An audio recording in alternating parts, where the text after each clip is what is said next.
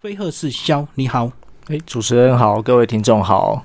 那一开始先跟我们讲你的笔名有点老口，为什么叫飞鹤是肖？它这个笔名其实原本来自于是谐音呐，因为我大学的时候其实就是有时候会给同学们知道说我在写作，嗯，那他们就会常常问我说，哎，那个写好了没啊？写的好不好啊？可不可以借我们看一看这样子？那所以其实我原本的那个时候心里想的是设计的笔名其实叫飞豪野。那其实就是有一点点想说，就是就是还没好嘛，就是写的不好，然后就因为其实那时候是比较这一种心态，对，嗯。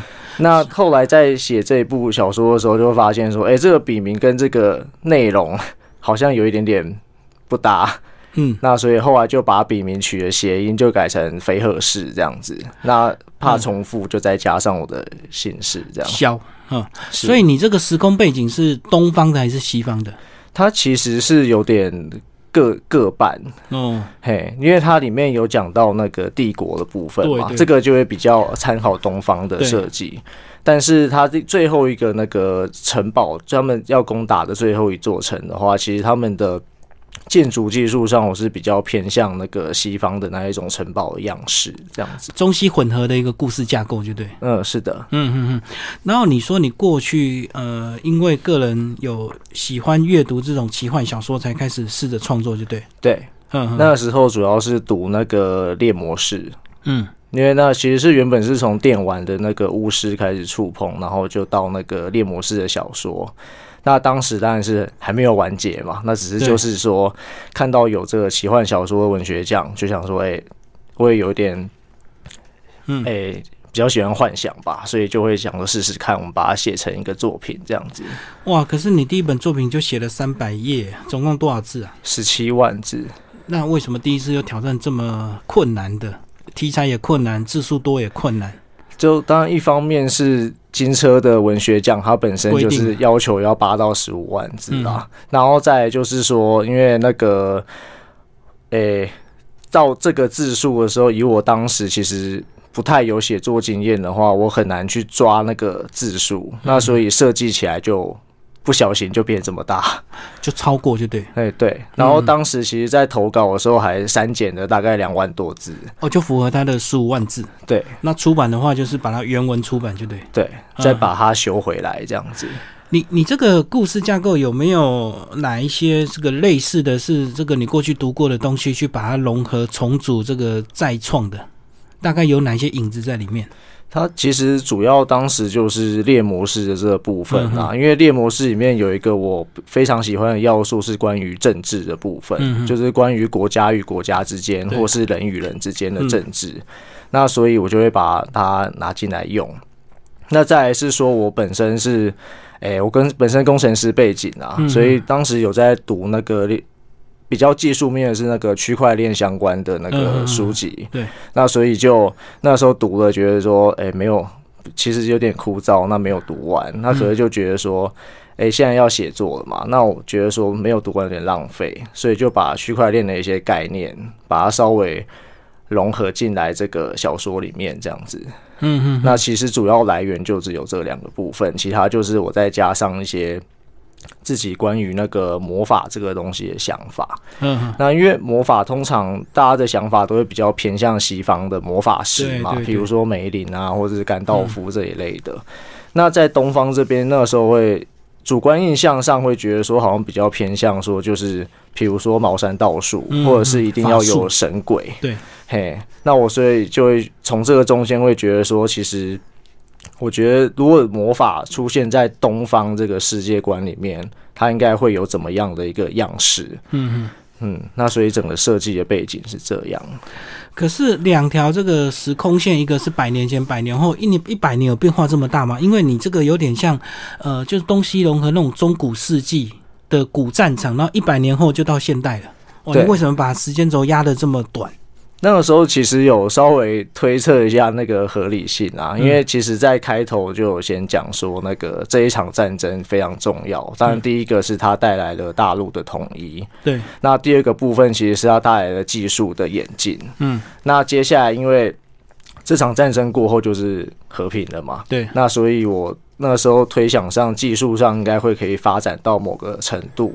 那所以到百年后，这个世界其实就会可能有汽车，但是它可能就不会有手机，它可能就只是达到某一个那个有到发电，但是然后之之类的这个程度这样。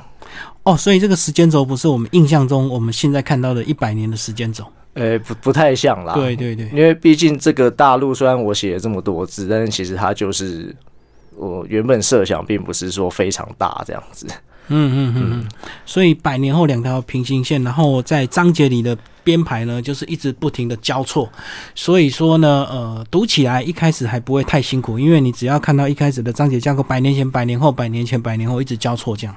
是的。那我们先从百年前这个呃这个古战场先跟我们讲一下那时候的时空背景，就是主要有呃三个国家嘛，对不对？呃，主要是两个国家，一个是叶云帝国跟秋水国跟。呃，秋水国其实，在当时是，诶，要怎么讲？其实有点倒叙的方式。其实，在百年前那个时候，它其实是倒叙之后再倒叙，它已经灭亡了。对。然后，另外一国就是那个更流程的部分。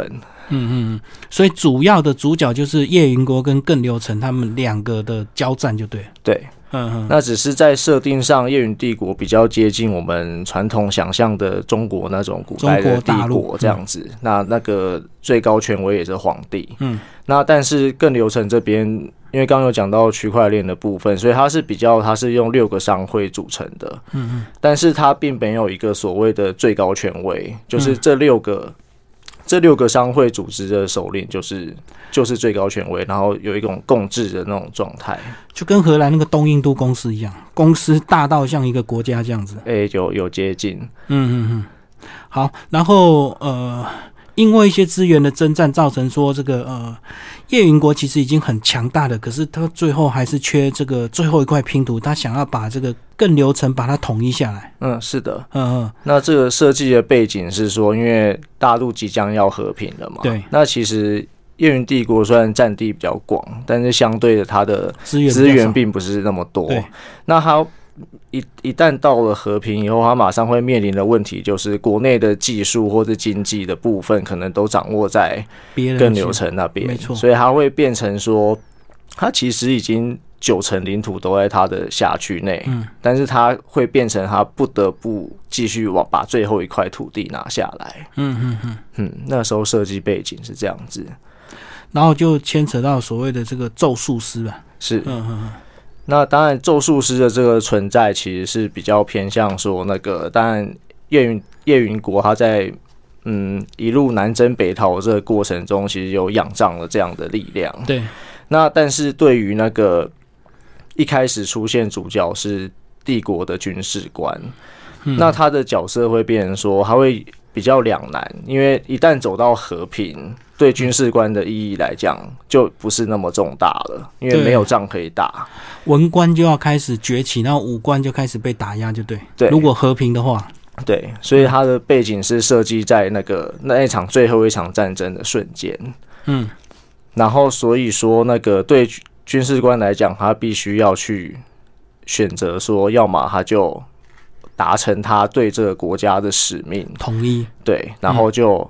退隐之类的，嗯。那或者是他觉得他人生有未了的心愿，他想要做些什么样的挑战，嗯，嘿，然后他必须要去完，借着最后一场战争去完成它，就是可能结合这个战争达到一些私人的目的，对。对，所以这个要看到最后才知道，是这些将士官他们在最后一场战役他们到底怎么思考这样子，嗯，是的，好，那另外的这个百年后跟我们讲这个架构，这个是从一个呃。近代史的一个教授开始嘛？对，嗯，那他是比较属于说一开始他是透过一本文学作品，因为当然他在设计上过了这一百年以后，关于咒术师的存在并没有太完整。完整的流传下来，那所以他是透过这个文学作品，然后他希望说可以。在以他近代史的角度，他希望可以证明这一群人真的存在过。嗯嗯嗯。那甚至他也曾经在，因为他发表这个，诶，这个目标的时候，可能也造成社会上的一些轰动。嗯。那但是事后过了七年，他发现他没有任何成果可以拿出来，没有足够的证据的，对，对，嗯嗯，所以他一开始就是处于比较失意的状态。哦，因为说穿了就是大家不相信他，就觉得他是个疯教授这样，对，嗯嗯，所以他一直想要证明到底有没有曾经有百年前的这群人这样子，嗯，是的。嗯嗯，那当然，这个时候就遇到他的一个学生，对，那学生也是基于自己的目的，然后去怂恿这个教授说要不要去找我们一个考古学家，嗯嗯。那我们去找出这个咒术师的存在。嗯，然后这个咒术师他们就是呃生活在一个古伦山嘛，哈，对然后那个古伦山其实你在里面又区分所谓的咒师跟术师，呃，他们有这个位阶的高低吗？他们呃、位阶的高低的话是。应该反过来这样讲，当初在设计这个东方的魔法的时候啊，我是把宙师跟术师是比较区分成说，宙师他比较像是他的能力比较像是得天独厚的，先天的，对先天的。嗯。当然他必须要用有点像是燃烧自己的生命之类的。牲灵魂，对，然后去达成造成这样很嗯先天的的很很厉害的效果。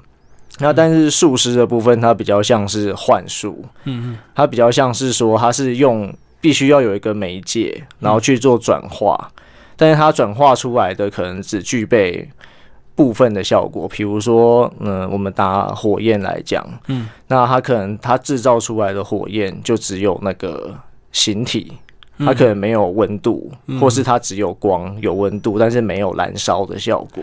哦，它的效果有折扣，就对，对，嗯，那所以相对的就会变成说，宙斯它是一个比较少，但是人数比较少，同样在一个村里面人数比较少，嗯。那但是他的能力在，诶、要怎么讲，做起来比较华丽一点。嗯，但是术师的话，他虽然人数可能比较多，但是他的必须要有媒介才能使用。嗯嗯嗯，所以因为宙斯有先天的资质的一个条件，所以说宙斯相对比较少，但是其他的能力也会稍微强一点，就对。是，等于术师可能会用一些幻术，但是可能呃不一定会有这样真的，比如说火的话，火焰不会真的有火灼伤的这样的一个效果，是，呃，只是会吓到敌人。对，嗯，然后里里面的故事很精彩啊，这个呃一开始也是分两派耶，一边要帮这个呃夜云帝国，一边是帮的是这个更流程这样子，是。最后两边都各有心思吗？他其实目标是一样的，嗯但是就是到最后再写出来。最后就是结局要一一个字一个字看到最后才知道，这个最后有一个更大的阴谋，就对。表面上是该说更大、更远大的理想了。哦，嗯，表面上是两个国家的争斗，然后这个咒术师各分各拥其主，两边都各有三个人下去帮忙，是。然后最后他们都有一个最后的一个梗，就对了。对。嗯嗯就那个时候，那个新手就会野心比较大，居然到处买梗，然后就买来买去，就变成说 都要到最后才会全部揭晓。哦，所以等于你第一本书那时候创作的企图性很强，等于你把最后的谜题全部都埋在最后，就对。呃，对，一开始好像表面上是一个很很平常的两个国家的征战，然后各自找帮手，甚至里面还有一些佣兵嘛，对不对？找佣兵团是这样子。对嗯嗯。为什么你会有这么长大远这么大的一个企图心啊？呃，因为其实这本小，其实这本小说看起来其实蛮有难度的，嗯，蛮有挑战性的，对不对？嗯，嗯，对你来讲也是，对读者也是啊。呃，对啊，嗯因为我后来在校稿的时候发现，要把它读完，真的连我身为作者我自己都觉得不是很好阅读。你在整个创作过程有所谓的人物表吗？大纲表吗？架构表吗？就是让你一方写到乱掉。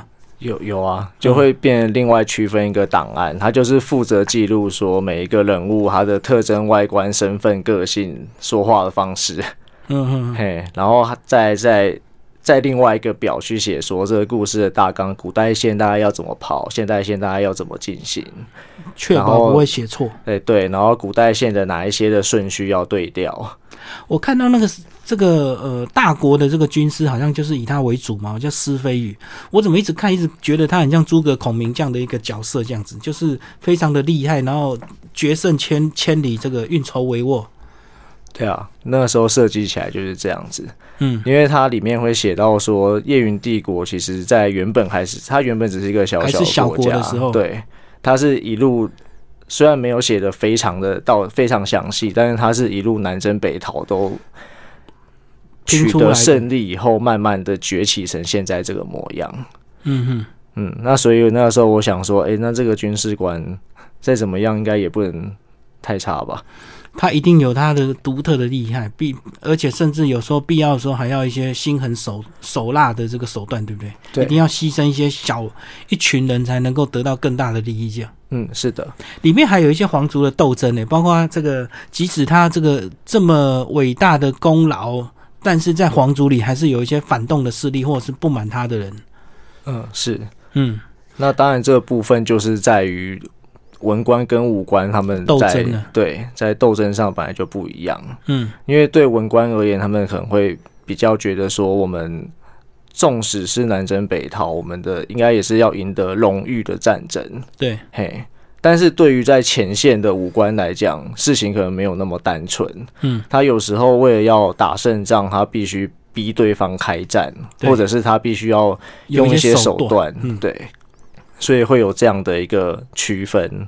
嗯，甚至有时候还要牺牲一些兵力，这样引军入瓮，这样。呃，是的，嗯，哼，好，然后故事最后面当然就呃会把这个两条线路最后就会纠结在一起，对不对？呃，对，嗯嗯，嗯，其实，在百年后的这个现代写的是也是蛮精彩的，因为你里面也是铺了很多梗，就是他们怎么样，甚至还要都到所谓的这个考古的博物馆去找到当初的一些蛛丝马迹，这样。嗯，是的。嗯因为可能一方面是我自己身为工程师，就会觉得说事情必须要比较逻辑一点的去做，尤其是考古这方面的部分。嗯，嘿，就是要有很严谨的推理，就对。嗯，是的，推理，然后证据，然后再加以佐证以后，才能成就事实，大概是这样子的一个顺序。为为什么这本小说会得到金车的这个奇幻小说奖？那个时候其实因为我金车奇幻小说奖它是分首奖，然后特优跟最后面的佳作。嗯那其实我是在佳作那一区里面，那所以评审们并没有特别讲说 为什么会得奖，哦，所以他们的意见大概都是以首奖、这个二奖开始写的比对较，多一点。会会比较特别写说这一部好在哪，那也会就是特别介绍。但是佳作的部分这边我就没有特别听说这样子。那你自己回头再来看，你觉得呃这个地方有哪一些这个比较符合你的预期？那有哪一些你是觉得说如果呃还有机会再把它修得更好的？因为毕竟完稿之后自己还是会这个审稿好几遍嘛。其实我个人的话，在审稿那个阶段，我也是尽力把它修到最好这样子。对，嘿，那所以说哪边要再调整它的话，其实我目前是觉得没有，因为一方面是我想说人民人民真的比较多，对，那所以如果说我特别偏重哪一条线写的过长的话。诶、那个时候会担心另外一条线的那个人物跟他的剧情会被，就是会稀释掉，对会被稀释掉比重的问题。是，所以你现在大概是一半一半嘛？对对，嗯，目前这一本是抓的还有点，诶、有点算强迫症吧，就是真的一半一半这样。对对，诶，可是为什么出版的时候你没有考虑把这个人物表现做一个那个前提提要，让大家读者比较 不要看的那么累？这个 最后面在修的时候，就确实是没有想到啦。对啊，因为我们看这种长篇又是奇幻小说，因为它脱离我们现实比较远嘛，所以有时候看起来就会比较辛苦一点。嗯包括人名，有时候我们要反复看到一段时间才知道，哦，原来这个是哪一个人这样子。嗯，嗯嗯嗯，所以我大概是对这个古代百年前的这些呃主角印象比较深刻，到了现代这部分我就比较没有印象深刻，对。因为现代这部分的开前前半真的是比较枯燥一点点。